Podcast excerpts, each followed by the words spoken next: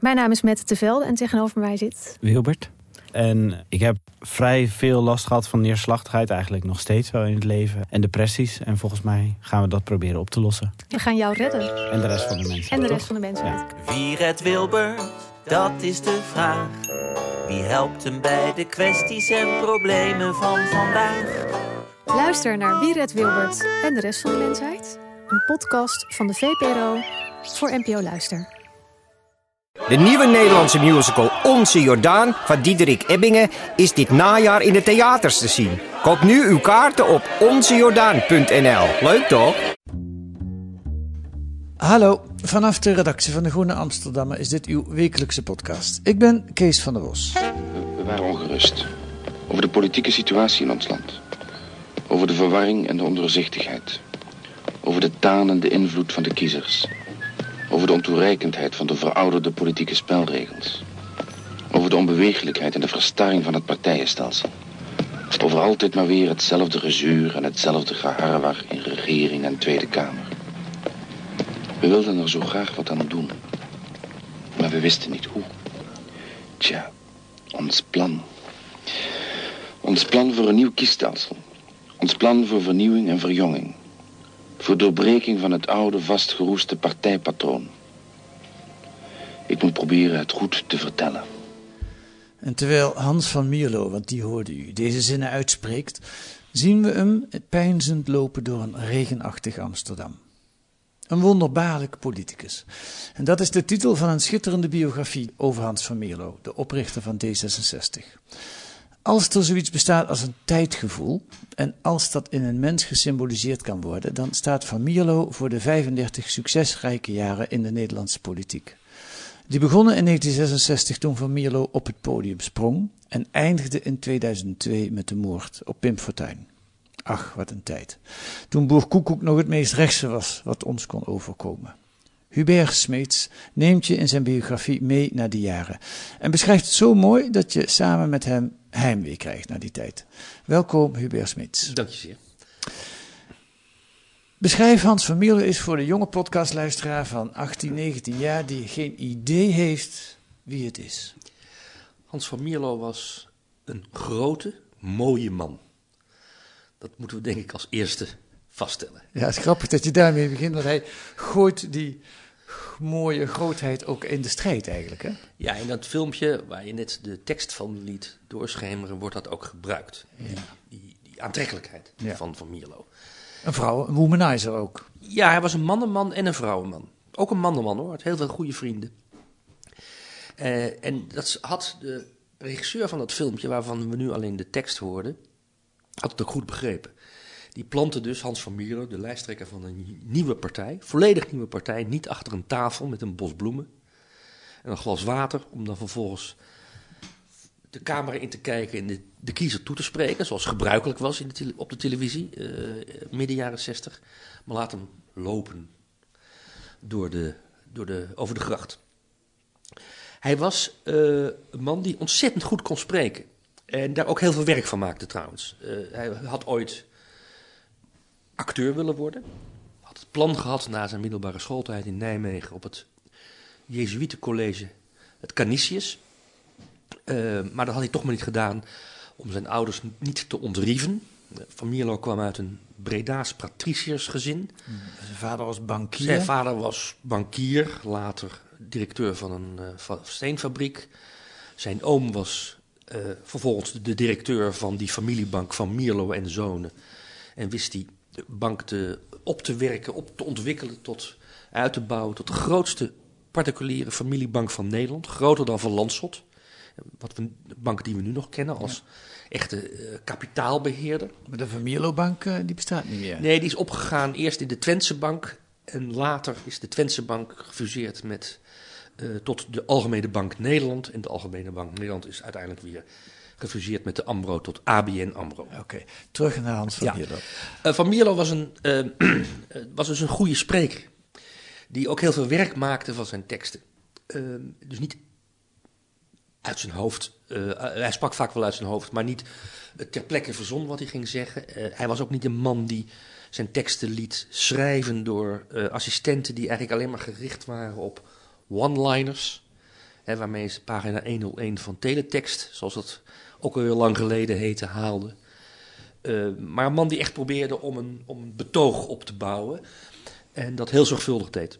Eh, de, de, de, de pauzes, Ja. de momenten van accent, de momenten van iets terug in het, in het tempo en in het timbre. Dat had hij allemaal. eh, dat kwam allemaal niet zomaar uit, zijn, uit zijn mond. Dat, daar had, dacht hij over na. Ik heb, ik heb hem nu veel gezien de laatste dagen, een paar filmpjes en zo. En bijna Obama-achtige kwaliteiten. Met name de stiltes die hij durft te laten vallen. Ja, en, eh, en ook wel eh, Tony Blair kon ook goed praten. Het nadeel daarvan overigens wel is van eh, die kwaliteit dat je als toehoorder zo begeesterd raakt door de schoonheid van het gesproken woord, door de declamatie, dat je vergeet te, je af te vragen wel eens wat hij nou eigenlijk gezegd heeft.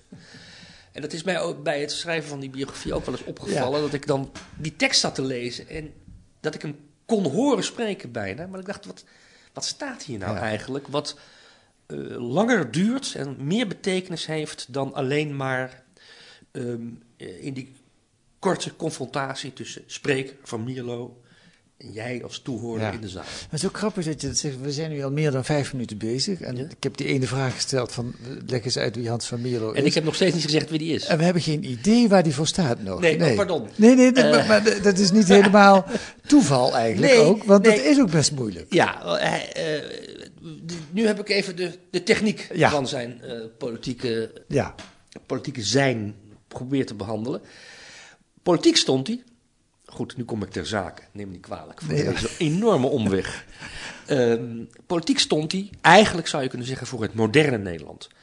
Het moderne Nederland van een vrije burger, waar een vrije burgerij haar stem wilde laten horen en niet meer bereid was zich te voegen naar de verzuilde partijen. De Katholieke Volkspartij, de Antirevolutionaire Partij, de Christelijke Historische Unie, die later in het CDA zijn opgegaan, maar ook de VVD en de Partij van de Arbeid. ja.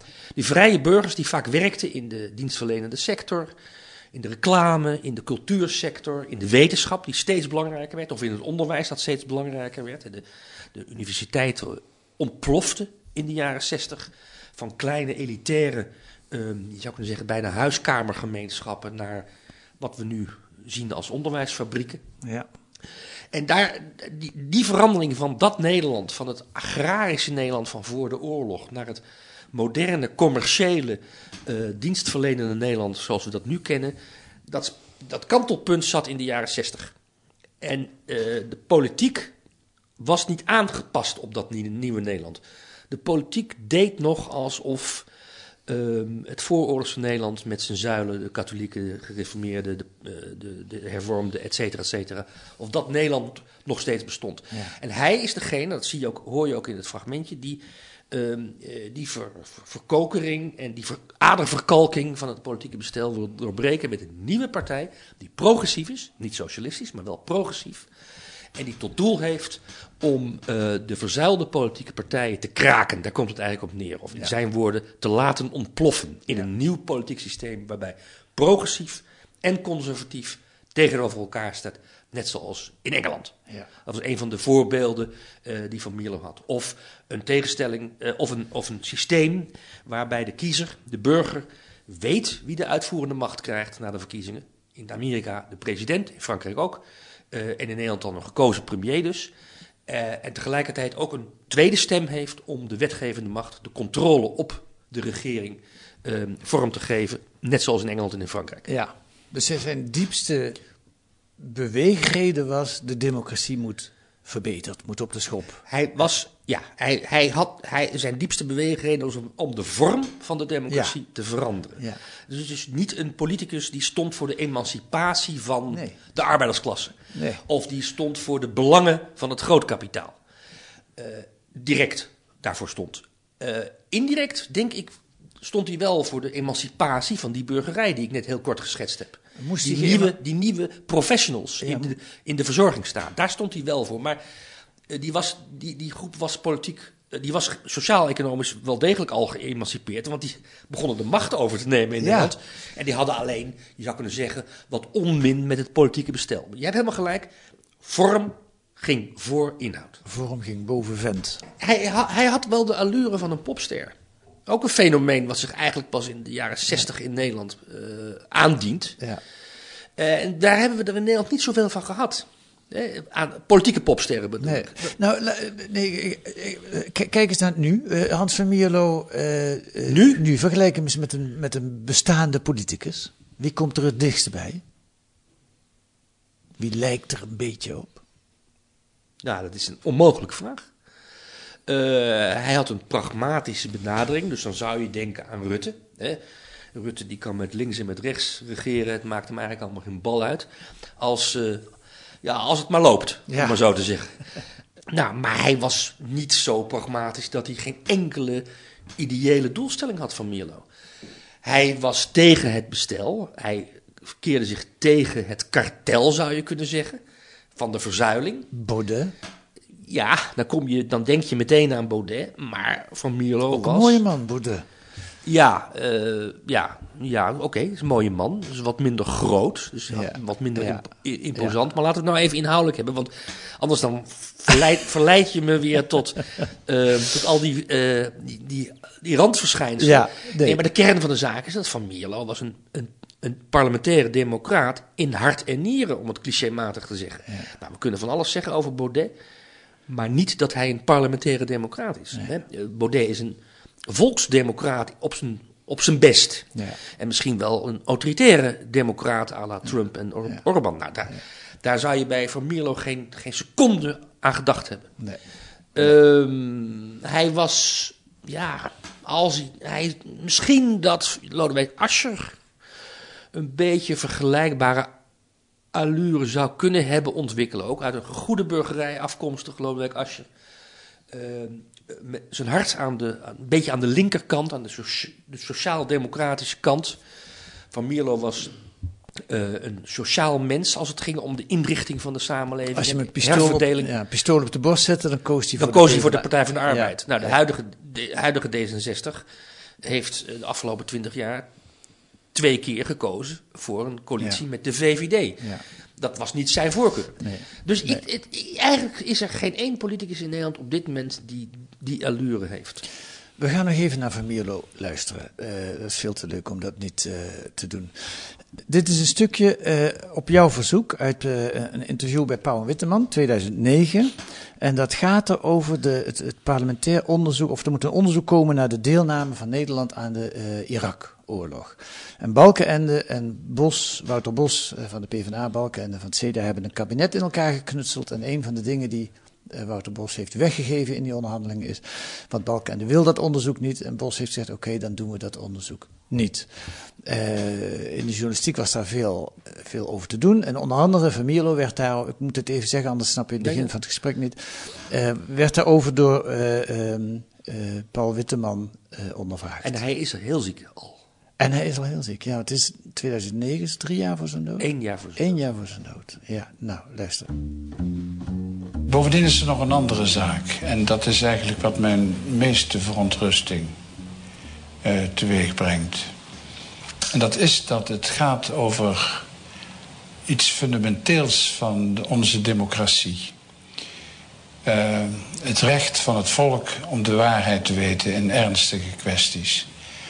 Dat is een van de oudste en misschien wel de belangrijkste vrucht van de Franse Revolutie. Of in ieder geval van het begin van de democratie. En dat is een grondbeginsel dat in beheer is bij het individuele Kamerlid.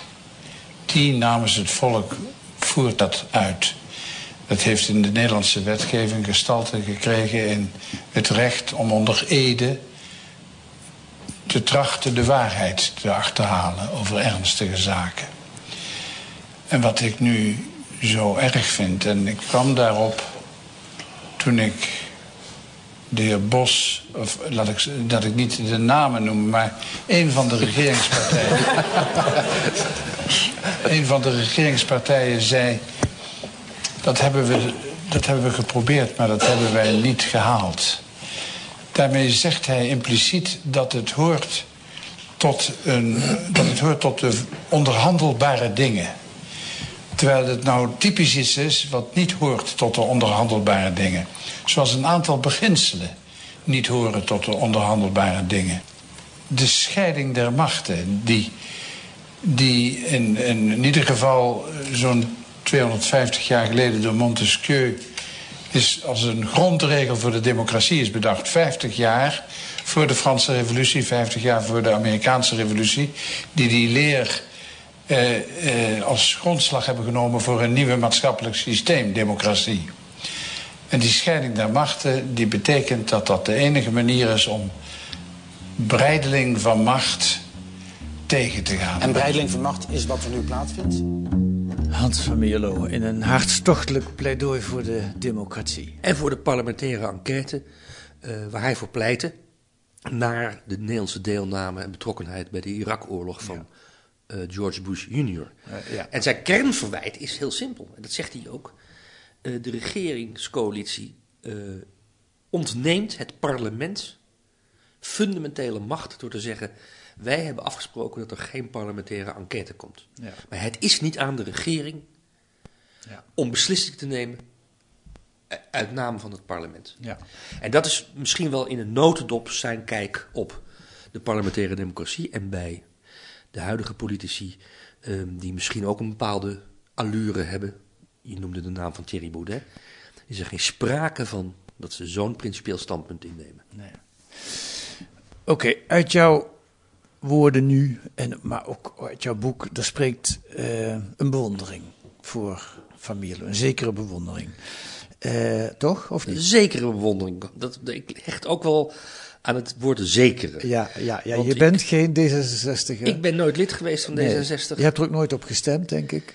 Nee, ik geloof het niet. Nee, nee. nee. Maar het is ook een soort bewondering misschien als je nu terugkijkt vanuit deze tijd naar het soort politici die, die er toen waren, ook rondom Van Mierlo, is, is dat een soort grootheid in, in, in, in, in politiek die je nu veel minder ziet? Ja, de politiek deed er ook meer toe. Ja. Dat, dat, dat kan je de huidige politici niet verwijten. Dat is een maatschappelijke ontwikkeling die zich overal voordoet. Maar ik, heb in het, ik zal niet verhelen. Ik, heb, ik ben van 1956. Dus toen D66 werd opgericht was ik net tien.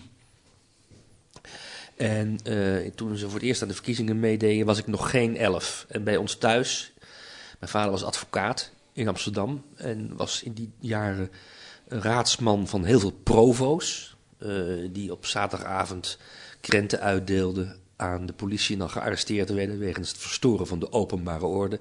En dat soort activiteiten. Dus bij ons thuis was er enige, enige, wat zou ik zeggen, enige reuring in die jaren. En mijn vader was veel ouder, was 12 jaar, 11 jaar ouder dan Van Mierlo. Maar vond Van Mierlo wel een, een man die het tijdsbeeld en de tijd, uh, tijdsgeest vooral uh, uit die tijd belichaamde. Dus die was heel enthousiast over de komst van Van Mierlo. Uh, maar hij was niet de enige voor wie ik een zekere bewondering zou hebben, willen hebben en zou willen houden uit die tijd. De Nijl was ook een, een politicus met allure. En daarna Ruud Lubbers zeker ook.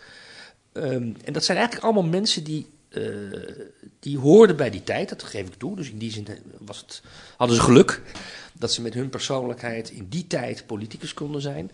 Maar het was ook een tijd, en dat voedt mijn bewondering ook, waarin uh, democratisering en sociaal-democratisch denken en progressief denken over de rechten van de burgers allemaal samen gingen.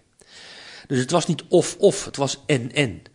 Aan de ene kant zag je de verzorgingsstaat zich ontwikkelen en tegelijkertijd werden de rechten van de burgers ruimer en diep, dieper dan ze voordien waren.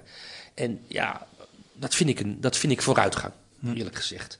Burgers die zich kunnen losmaken uit hun, uit hun uh, beknellende verbanden van kerk of van desnoods van vakbeweging, uh, of voetbalclub of wat dan ook, maar vrije burgers kunnen worden en daar ruimte voor krijgen in de samenleving aan de ene kant. En aan de andere kant de bereidheid van diezelfde burgers om de medeburgers niet in de steek te laten, niet te laten barsten. Dus de factor arbeid, om maar even in uh, semi-marxistische termen te zeggen, die speelde nog een rol in die jaren.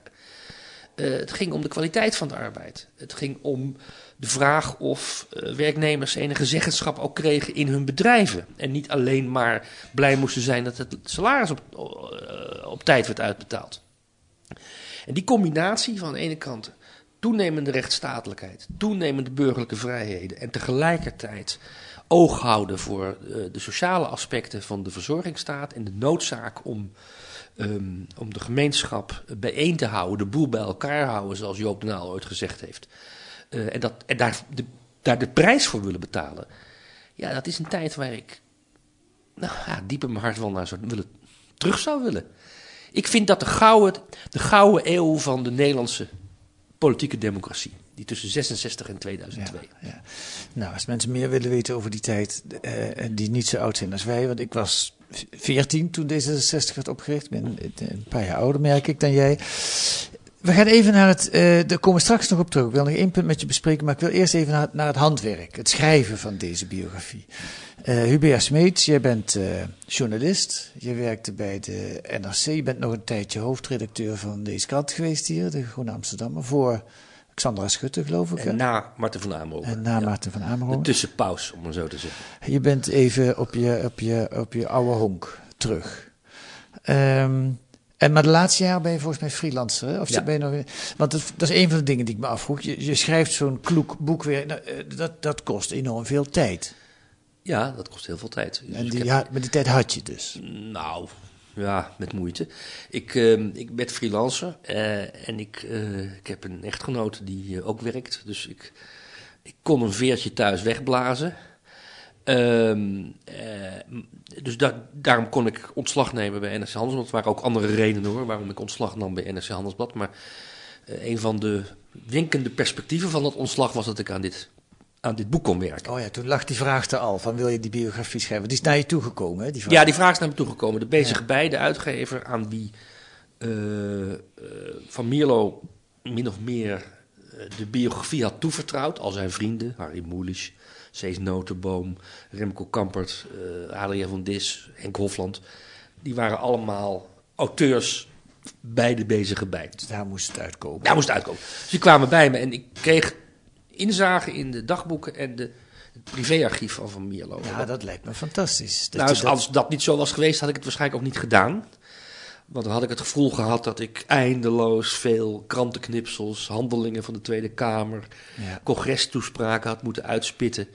Uh, en in de hoop dat ik daaruit een biografisch beeld zou opdoemen. Ja. Terwijl ik nu kon ik vanuit het materiaal werken. Ja, het, dat het archiefmateriaal. En dat is een snellere manier van werken, laten we eerlijk zijn. En ook een aantrekkelijker manier van werken. Nou, het levert heerlijke inkijkjes op en dilemma's. Want hoe ver ga je in het uh, weergeven van het roerige persoonlijke leven van Van Mierlo? Ja. Ik neem aan, hoe, hoe, heb je daar, hoe ben je daarmee omgegaan?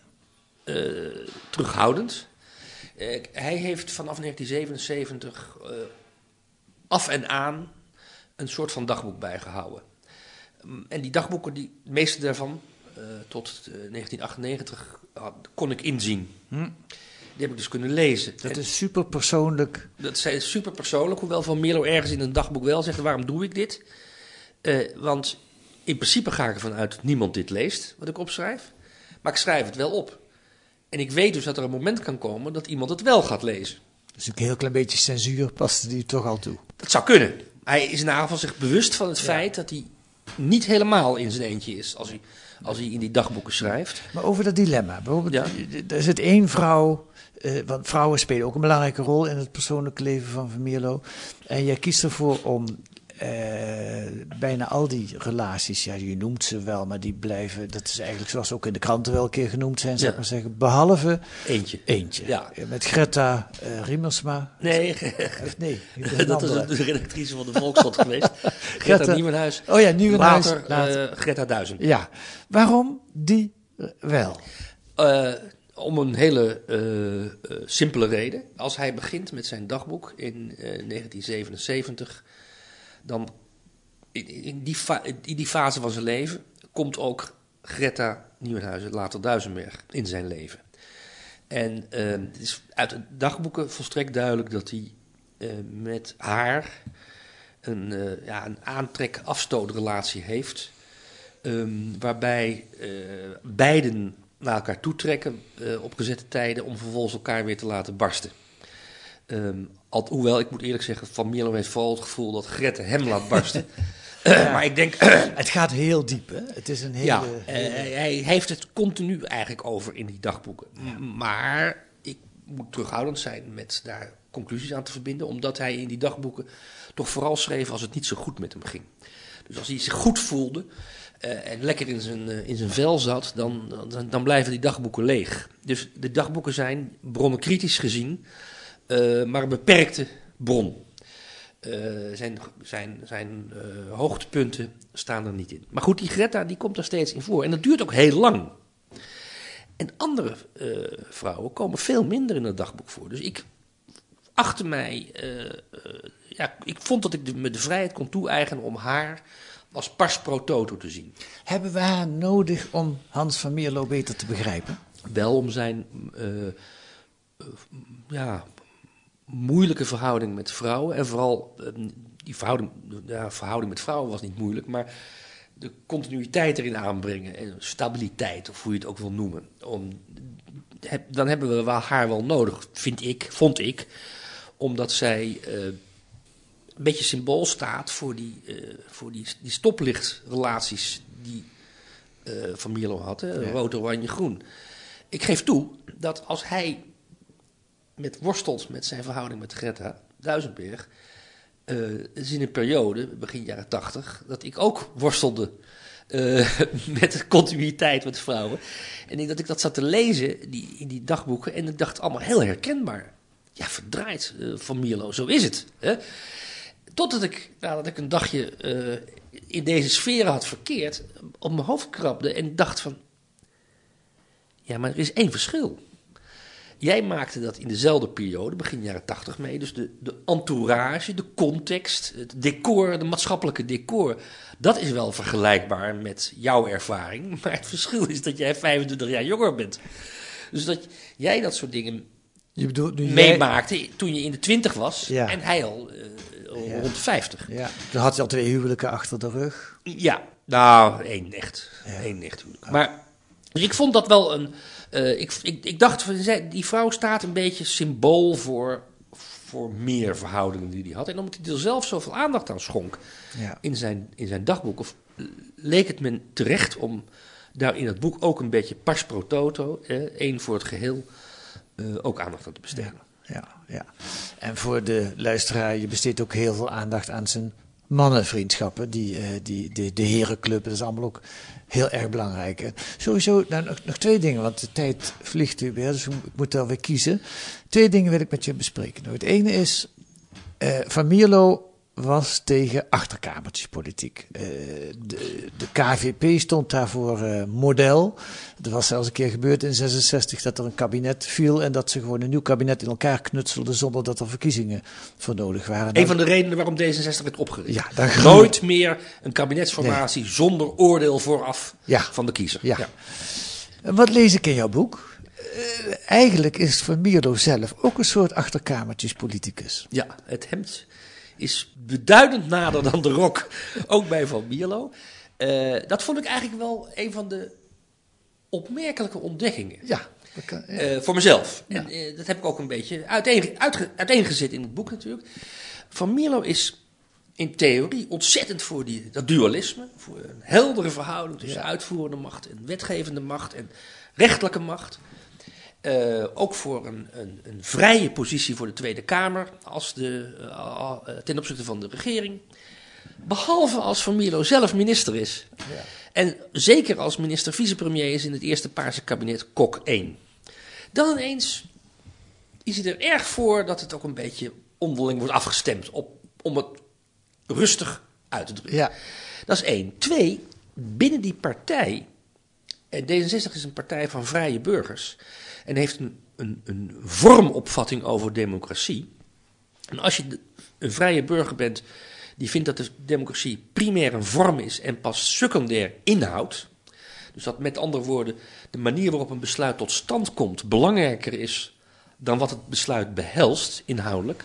Als je dat vindt, en dat vindt D66, dan moet je eigen partijorganisatie natuurlijk ook prima in elkaar zitten. Dan moeten de formaliteiten echt puntgaaf gevolgd worden. En op congressen zie je dat ook. Hè. D66-congressen, moties van, eh, van orde en, en, en eh, persoonlijke feiten tijdens die congressen. Dat zijn de hoogtepunten, om maar zo te zeggen. Dan zie je al die juristen genieten van het, eh, eh, van het vak. Ehm, maar voor Milo zelf helemaal niet. De partij was voor hem eigenlijk ook een, een middel, een voertuig. Voor hemzelf voor een deel. Ehm, en ook wel voor zijn idealen, uiteraard. Ja. Dus dat, dat kan je niet helemaal scheiden. Maar als het ging om formaliteiten, eh, dan hield hij toch eh, eh, zijn aandacht niet lang vast.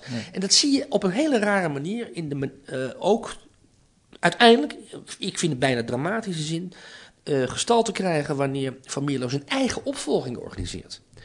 Hij zegt in 1997, dan is hij drie jaar vicepremier in het eerste Paarse kabinet, zijn grote ideaal. Hè, een kabinet zonder confessionele partijen, zonder het, het CDA. Ja. En dan eh, maar met VVD en, en, en PvdA, dus de twee klassevijanden van vroeger, die samen eh, eh, bij elkaar gelijmd worden door D66 in een kabinet wat eindelijk eens een keer werk gaat maken van het doorbreken van al die immateriële eh, obstakels die Nederland vanaf 18, eh, 1917, 1919 heeft, ge- heeft gekend. Goed, hij kondigt zijn vertrek aan en zegt dan: Ik, uiteraard, uiteraard in samenspraak met de partijvoorzitter, hè, maar ik ga een opvolger zoeken. Heel merkwaardig. En dat zie je eigenlijk ook in de manier waarop dat de- hij dat D66 leidde als partijleider. Als, als het puntje bij paaltje kwam, dan waren de vergaderingen bij hem thuis, Ja. Die je geen vergadering kunt noemen, maar meer besprekingen, gesprekken, soms met een glas wijn, soms zonder, die waren belangrijker dan de formele bestuursvergaderingen op het partijbureau. Ja. En dat is eigenlijk heel merkwaardig. En daarom noem ik hem eh, in, zijn, in de manier waarop hij die partijleider toch eigenlijk gewoon nog steeds een KVP'er. Ja. Zoals bij de KVP eh, na de mis op zondag in het café eh, de zaakjes werden geregeld op afdelingsniveau of provincieniveau en op landelijk niveau via het zogenaamde telefooncircuit. Als de kerk uit was, dan gingen ze bellen met elkaar bij de KVP en later bij het CDA deden ze dat ook. Ehm, dat deed Van, van Mierlo in zekere zin ook een beetje. Ja. En dat was wel lastig voor een aantal van zijn partijgenoten, want die waren wel geïnteresseerd en die hechten wel belang aan formaliteiten van Ja. de partijdemocratie Ja. en van de landelijke democratie ook. Ja, dus de man die tegen achterkamertjes politiek was, deed er zelf eigenlijk volop. Ja, dat is heel vaak gezegd en het is een enorm cliché, maar ik, ik herhaal het cliché toch maar nog een keer. Kijk, Van Mierlo sprak graag in paradox, schijnbare tegenstellingen. Zelf zou hij dit weer een heerlijke paradox gevonden Maar hij was in zichzelf ook een paradox. Ja, ja. God, er zitten zoveel interessante dingen aan. Ik kies er nog eentje. Eh, waar jij net ook aanraakt, Paars. In 1994 start het eerste Paarse kabinet. Dan is het ruim 70 jaar, 75 jaar geleden dat de, de, het CDA of KVP, daarvoor, is voorloop van het CDA, een keer niet in een Nederlands kabinet zit. Eh, fijntjes hebben mensen dat wel eens omschreven als dat is iets langer dan dat de communistische partij in de Sovjet-Unie aan de macht is Ja. geweest. Vind ik niet een hele eh kieze eh, analogie, eerlijk gezegd. Nee, nee. Want de KVP heeft nooit mensen voortgebracht als Stalin en Brezhnev. Maar goed, maar goed. de periode klopt. Ja, dat gezegd hebben, het was, het was ondenkbaar eigenlijk in Nederland. Een kabinet zonder een conf- confessionele partij. En het was Van Mierlo's droom om dat wel voor elkaar te krijgen. En verdomme, in 1994 lukt het hem ook. Je beschrijft dat prachtig, hij doet dan ook aan machtspolitiek. Hij, ze hebben goede verkiezingen gehaald, de D66, dus op de VVD en PvdA, die eigenlijk elkaar helemaal niet liggen, maar ze kunnen er niet omheen. Maar ik, ik, ik, ik praat even door, want ik zie dat jij daar alweer van alles over wil vertellen. Maar waar ik eigenlijk naartoe wil is, ook dat zou je een paradox kunnen noemen. Ehm, eh, maar het, het, hij effent daarmee eh, de weg voor een soort pragmatische politiek. Ehm, waar we, waar je, waarvan je zou kunnen zeggen, we tot op de dag van vandaag met de gevolgen opgezadeld zitten, het populisme. Wat vind jij daarvan? Ja, dat, eh, dat standpunt deel ik. Althans, die kijk, die visie deel ik. Ehm, daarom is mijn bewondering ook maar in zekere mate bewondering. Ehm, het Paarse kabinet heeft tal van dingen gerealiseerd die we als verworvenheid kunnen omarmen nog steeds. Ik vind, vind bijvoorbeeld de abortuswet, eh, de abortuswetgeving, ik maak steeds die fout, de euthanasiewetgeving van het tweede Paarse kabinet van, van Milo's opvolger Borst, vind ik eigenlijk het symbool van Acht jaar paars. Daar waren we ook heel modern mee in Nederland. Ja, en in zekere zin werd daarmee een, een, een, een, een woeste praktijk, die daarvoor natuurlijk ook bestond, Ja. en die helemaal niet gecontroleerd werd en niet gereguleerd was en waar ook geen criteria helder waren, Ja. die werd, je zou kunnen zeggen, werd eh, ingekaderd. En zonder ideologische ballast benaderd. Werd pragmatisch, werd, zuiver aangepakt. ja, in mijn redenering zou je kunnen zeggen, is die euthanasiewetgeving het, het, het- de essentie ook van D66. Eh die euthanasiewetgeving gaat niet om, over de vraag of je recht hebt op leven en dood als individu. Ehm, er wordt geen moreel oordeel geveld over leven en dood in die euthanasiewetgeving, maar er wordt alleen beschreven de weg erheen. De procedure. De procedure naar de beslissing. En de afwikkeling van de beslissing. Je zou kunnen zeggen, dat is D66 in de notendop. Er is geen eh, ideologische opvatting over eh, dood en leven, wat toch in essentie eh, misschien wel eh, de kern is van heel veel politieke vraagstukken. Dood en leven, oorlog en vrede, hè, dat soort grote tegenstellingen. Maar het gaat om de weg erheen. De vorm die we kiezen en die we ook handhaven om daarover beslissingen te nemen. D66 in optima forma. De keerzijde daarvan is dat eigenlijk alle politieke vraagstukken ontdaan werden van hun, van hun politiek. Ehm, dat kwam ook omdat er in die tijd, al daarvoor ook al, maar in de, jaar, in de jaren negentig tijdens de Paarse kabinetten voortgegaan werd met de privatisering, het, het, het, of de verzelfstandiging van tal, talloze overheidstaken, het uitplaatsen, zoals het heet, van de overheid, overheidstaken naar vage organisaties, zelfstandige bestuursorganisaties, quasi-autonome non-governementele organisaties, zoals het in het Engelse jargon heet, quango's. Ehm, eh, dus daar had de overheid ook geen, politiek oor- geen politieke macht meer over. De staat trok zich. De tra- staat trok Terug. terug. En ik, ik, ik zeg wel eens, kijk, de staat had voor die tijd hardware en software. De hardware, dat waren de spoorwegen, dat waren, de, eh, dat waren tal van Elektriciteit. uitvoeringsdiensten, Ja. elektriciteit, Ja. telefoonlijnen, et cetera, et cetera. En na deze hele golf van privatisering en verstelstandiging, deregulering, liberalisering en privatisering, hè, de, je zou kunnen zeggen het programma wat eh, aan, aan de macht gekomen is in Amerika met Reagan en in Engeland met Thatcher. Eh, het, eh, het- verliest de, de overheid al zijn hardware, hè, plaatst dat uit, die hardware, en houdt alleen maar software over. Dus dan gaat het over, ja, hoe zou het eigenlijk moeten?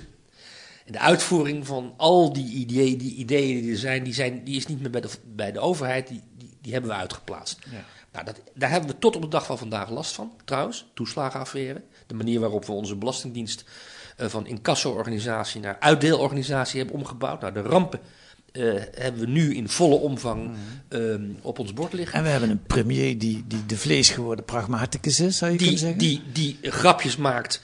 Hè, eh, voor, voor visie moet, moet je bij de oogarts zijn.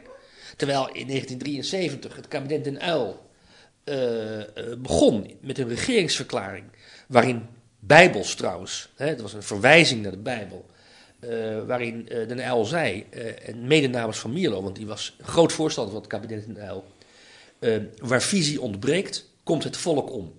Nou, de afstand kan niet groter zijn tussen Den Uyl, die uitspraak van Den Uyl, Ja. en de uitspraak van Rutte. En nou is mijn nieuwsgierigheid, heeft, heeft, Van Mierlo heeft tot 2010 geleefd, dus heeft een deel van die verkommering van de politiek. En hij heeft het eigenlijk nooit gezien, Nee. vind ik. Nee.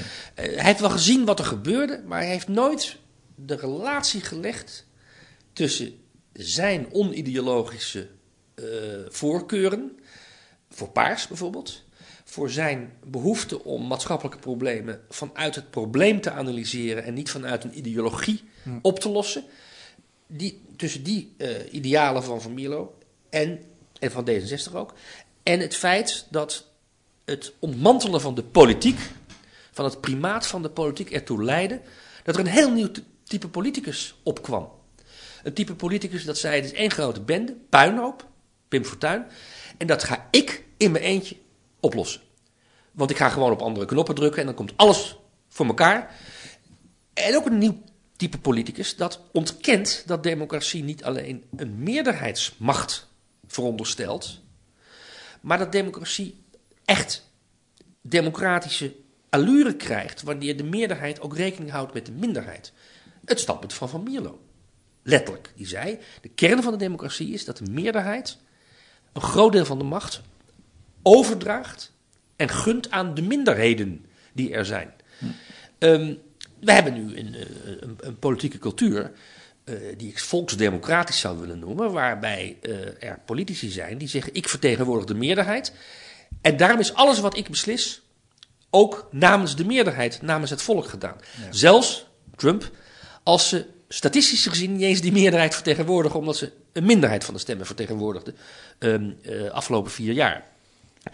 En dat is uh, volgens mij het vacuüm.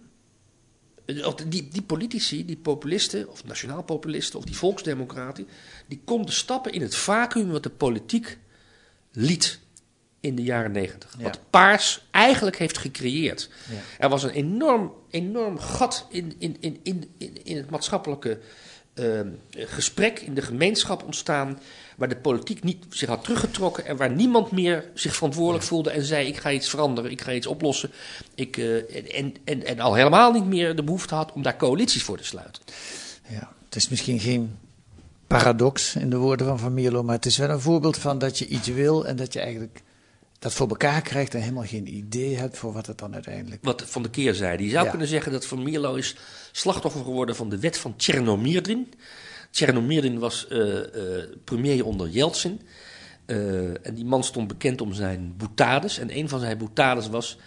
ehm, we wilden het betere, we kregen de gebruikelijke bende. en dus, ja, dus dialectisch bijna. Hè? Dus Ja. je wil iets anders Ja. dan uiteindelijk je realiseert. Wat mijn verwijt, verwijt, ja, wat mijn kritische kanttekening bij Van Mierlo is, is, de- is deze, namelijk dat Van Mierlo eigenlijk nooit begrepen heeft wat daar gebeurd is tussen 1994 en 2002. En dat hij Pim Fortuyn ook nooit helemaal op waarde heeft geschat. Hij snapt er ook geen bal van als je jou... Als je, als je moet, is Dat, ja, en dat gold niet alleen voor Van Mierlo, het geldt voor die hele Ja. generatie uit de jaren Ja. 30. Ja. Die, vonden, die vonden het een quibus, zoals. Henk Hofland eh, Pim Fortuyn noemde. Ja, maar wel een quibus die eh, mogelijk premier was geworden van Nederland. Ja. Hubert, we kunnen hier nog uren over doorgaan, maar daar, eh, dat kan niet in deze podcast. We houden mee op. We, we moeten het doen zonder Van Mierlo, maar met jouw boek in elk geval. Dankjewel voor deze toelichting. Iets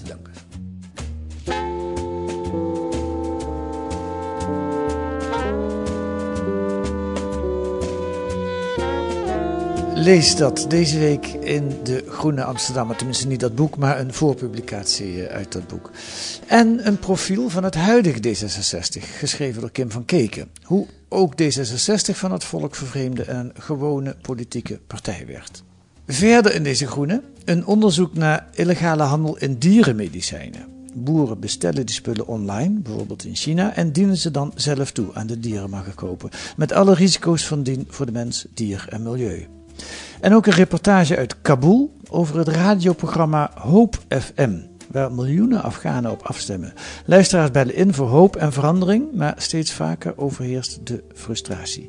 Lees dat in De Groene. Met een abonnement of een proefabonnement ga dan naar groene.nl. Dan leest u hoe u voor eh, 15 euro 10 weken De Groene kunt krijgen, groene.nl.